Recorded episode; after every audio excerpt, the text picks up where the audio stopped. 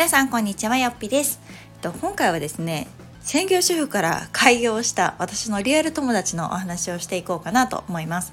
えー、皆さんの周りには開業してる方、まあ、個人事業主としてねお仕事される方ってどれぐらいいらっしゃるでしょうか、えー、私はですねもうこの、まあ、よっぴとして発信を始めてですね結構経つんですけれども、まあ、それはあくまでもこうネット上でのつながりであってリアルな友達でじゃあ個人事業主でお仕事してますとか開業してますみたいな人ってほとんどいないんですね。なのであのすごく貴重な今回経験をしたのでお話ししてみようかなと思うんですけれども、えー、その子はね私の中学時代の友達でで実は卒業してからね一回も会ってなかったんですよ。なのでもうかれこれ、えー、20年近く、うん、会ってなかったんですけど SNS でつながってたので、まそんなにこう久しぶり感も実はなくてですね、まあ、お互い結婚したり子供が生まれたりとかっていう過程を見てきたのであその一環としてねその子がまあ専業主婦をしてるっていうのももちろん私は知ってたんですけどなんかこう急に実はクッキー販売を始めてみようと思いますみたいな、あのー報告があってですね。でそれを見て私はこういても立ってもいられず DM を送ったっていうような過程があるんですけれども、えー、その子自体はですね、まあ、結婚を機に、えー、専業主婦になったみたいでで、まあ、上のお子ちゃまが、まあ、またね小さい3歳ぐらいかななんですけど、まあ、その子の、まあ、この小さい時にこう子育てをしている時になんかこうアイシングクッキーって皆さんご存知ですか？めっちゃあの可愛いクッキー。ケーキとかに添えてあるね。お名前とか年齢とかをあのお砂糖なのかな？上でなコーティングしているすごく可愛いクッキーがあるんですけどなんかそれを作ろうと思って、まあ、趣味で始めたみたいなんですね。でそれがすごくハマってしまって。ね、あのもちろん自分用にね作るのもいいんだけれどもプレゼントしたりとかあそれが仕事になったらいいななんて漠然と思っていたらしいんですけれどもなんかそうこう思っている時にこう下の子を妊娠してでその下の子の結構つわりがひどかったのかな。の時になんか結構匂いがね敏感になったらしいんです。でその大好きなクッキー作りをしていてもこう作れなくなってしまった。っていうところでなんかどうしたもんか、まあ、そのクッキーだけじゃなくてねいろんな食べ物とかがこう受け付けなくなったみたいなんですね。でその時になんかこうオーガニック無添加にたどり着いたようで、まあ、そういうものをまあいろいろいわゆる一般的な小麦粉みたいなものじゃなくてグルテンフリーのものだけでこう作るクッキーに目覚めたようなんですね。で今はまあそれをまあ売りにというか、うん、したクッキーを始めようと思うみたいな形でまあ無事ね下の子の出産も終え2人育児奮闘中なんではあるんですけれどもその中でやってみたいっていう思いと、まあ、旦那様の理解があったりご家族の理解があったりとかしてですねそれを始めることになったようなんですね。なんかすごい興味ないですか？私はそのストーリー性にすごく惹かれて「うんうん」とかってこうあってねいろんな話を聞かせてもらったんですけどあなんかその外側だけを見ると大変だと思うんですよ。また下の子0歳なんでね。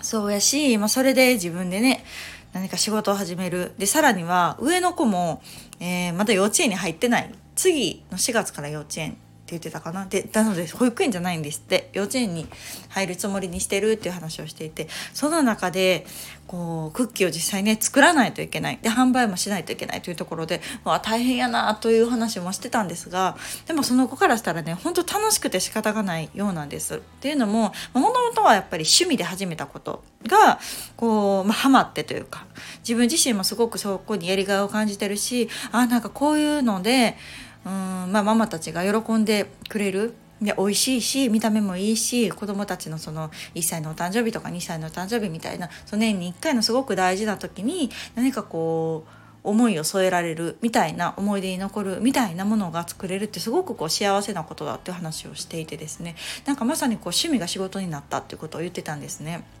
でもそれがなんかこうまさに転職やなと思ってて。私ももともと今ブログね収益化したりとかっていう、まあ、一部仕事にはなっているんですけれどももともとは完全に趣味なんですよね。同じようにつわりでなかなかこう外にも出れない妊娠してること言える相手もいない。でもめちゃくちゃしんどい。みたいな時にこのブログでつながった先輩ママたちから情報を得てですね。で、まあ、次は自分が何かこう得たこととか経験したことを発信していこうっていうのがきっかけで始めたのでもう完全に趣味だし防備力ぐらいの気持ちではじあのスタートをしたんですけれどもでもやっぱりそこでつながるブログを書いてる方とか読者の方とかとつながったことで私は何だろうな。うんなんか生きがいを取り戻したっていうような感覚だったんですね。まあ、当時私も専業主婦だったのでなかなかこう人に、ま認められる機会もなければ褒められる機会もないし、まあ、達成感を感じることもなければそれを何かすることもなかったんですよね。なので私はまあ確かに今一生懸命お腹で赤ちゃんを育ててはいるんだけれどもでもめちゃめちゃしんどいしみたいな うんなんかこうそのことはすごく頭では理解はしているんだけれども実際この心が満たされるみたいなことっていうのはなかなかこう、うん、機会が少なかったのでブログっていうものを通してあ家にいながらでもなんか人の役に立てるとかあ自分の経験したことを共有することで喜んでくれる人がいるんだなっていうのを、まあ、感じられたのが私の場合はブログだったんですね。でまあそのお友達はそのクッキーを通して、まあ、初めは販売じゃなくてね、まあ、自分とあとはその身の回りのお友達にプレゼントっていうところでスタートしたようなんですがやっぱりそれがすごく喜んでもらえてで、まあ、もっとこういうの販売してほしいとかあのお金を払うから作ってほしいっていうのにつながったようなんです。でまあそういう小さいところ自分の身近なコミュニティからあじゃあ次はちょっとこう公にね販売をしてみようかそれを仕事にしてみようかというところで今本格的にですね、まあ、このオンライン販売っていうのをスタートしてまあでもねお店は構えないって言ってました現状はまあそれはやっぱり子供がね家にいるしまあ作ってる間おばあちゃんがね見てくれてるようなんですけれどもまあそれもねずっとっていうわけにもいかないのでまあ時間を決めて、まあ、この時間は作って、まあ、その間おばあちゃんに見てもらってっていうようなあのやり方なので、まあ、どうしても今のその自分が作れる時間っていうのがかなり限られているので。まあ、あんまりね手を広げると、まあ、自分もこういっぱいいっぱいになるし子供もねほったらかしみたいな状態になると本末転倒なので、まあ、そうじゃなくって、まあ、今自分ができるキャパでやっていく。うん、だからこうすごくすごくこう有名に広げていくんじゃなくって、まあ、自分のまずは身近な人でその人たちの紹介ぐらいの範囲で自分が、まあ、無理なく作れる範囲でやっていくっていうのを聞いていてああめっちゃいいなと思ったんですよ。なんかすごい可能性があるなと思ってで今このオンラインがすごく発達しているし、まあ、もちろん私のようにこうブログっていうのも一つなんですけれどもこう物の販売っていうのもすごくしやすくなりましたよね。何か自分が作る、まあ、ハンドメイドもそうだし、まあ、その私の友達みたいな感じで食べ物クッキーとかっていうのを売るっていうのもすごくハードルが下がったなと思います。で前回のね放送でも話したようにそのお友達も専業主婦だからできたなっていうのを話していてもしこれがねお仕事してて今育休中だったらねそんなん考えもしなかったというか、まあ、自分は戻るもんだと思ってたっていう話なんですけどまあ運よくというかすごく理解のある旦那様でなんかこんなんやってみたいって話をするとあやってみたらいいやんって言ってくれたみたいなんですね、まあ、そういうパートナーもすごく大事だなと思うし何かこう一歩踏み出せる環境にあったっていうのがすごく良かったなと思います。のでこう一般的に考えるとねまだまだ子供が小さいしとかって思いがちだけれどもなんか案外そういうのって関係ないんかなと思いましたね。やっぱり自分がやりたいという時にやってみるっていうこと、うん、それがこう自分一人だったら不安だけれどもそのパートナーの声かけだったりとかじゃこう、まあ、習ってる先生がいるらしいんですけど、まあ、その先生の姿、うん、そういうふうに実際にこう販売をしているっていう人を見て、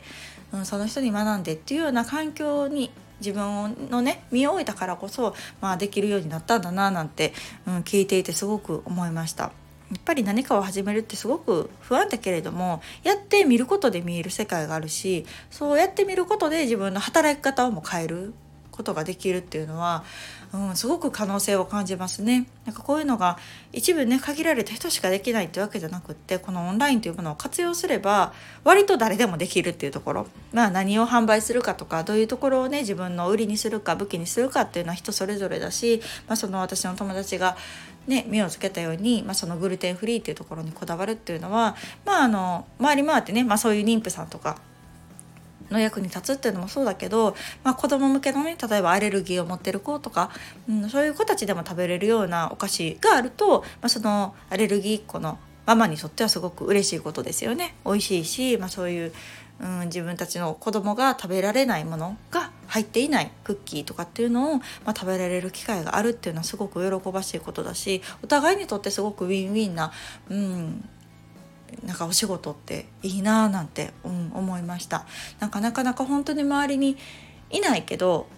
いないけどいるんですよね。うんなんか自分たちが生きてる世界ってすっごく狭いからなんか身近にいないからなんかこんなん考えるのって私だけかなとか周りにいないから勇気も出ないしどうしていいかわからんわなんて思いがちだけれどもこう情報収集だけでもね全国いろんな方がいるっていうのを知ることができるので、まあ、そういう意味でもね私はこの在宅ママブランドっていうサイトで、まあ、いろんな専業主婦からあのフリーランスになった方とかもともと会社員だったけれども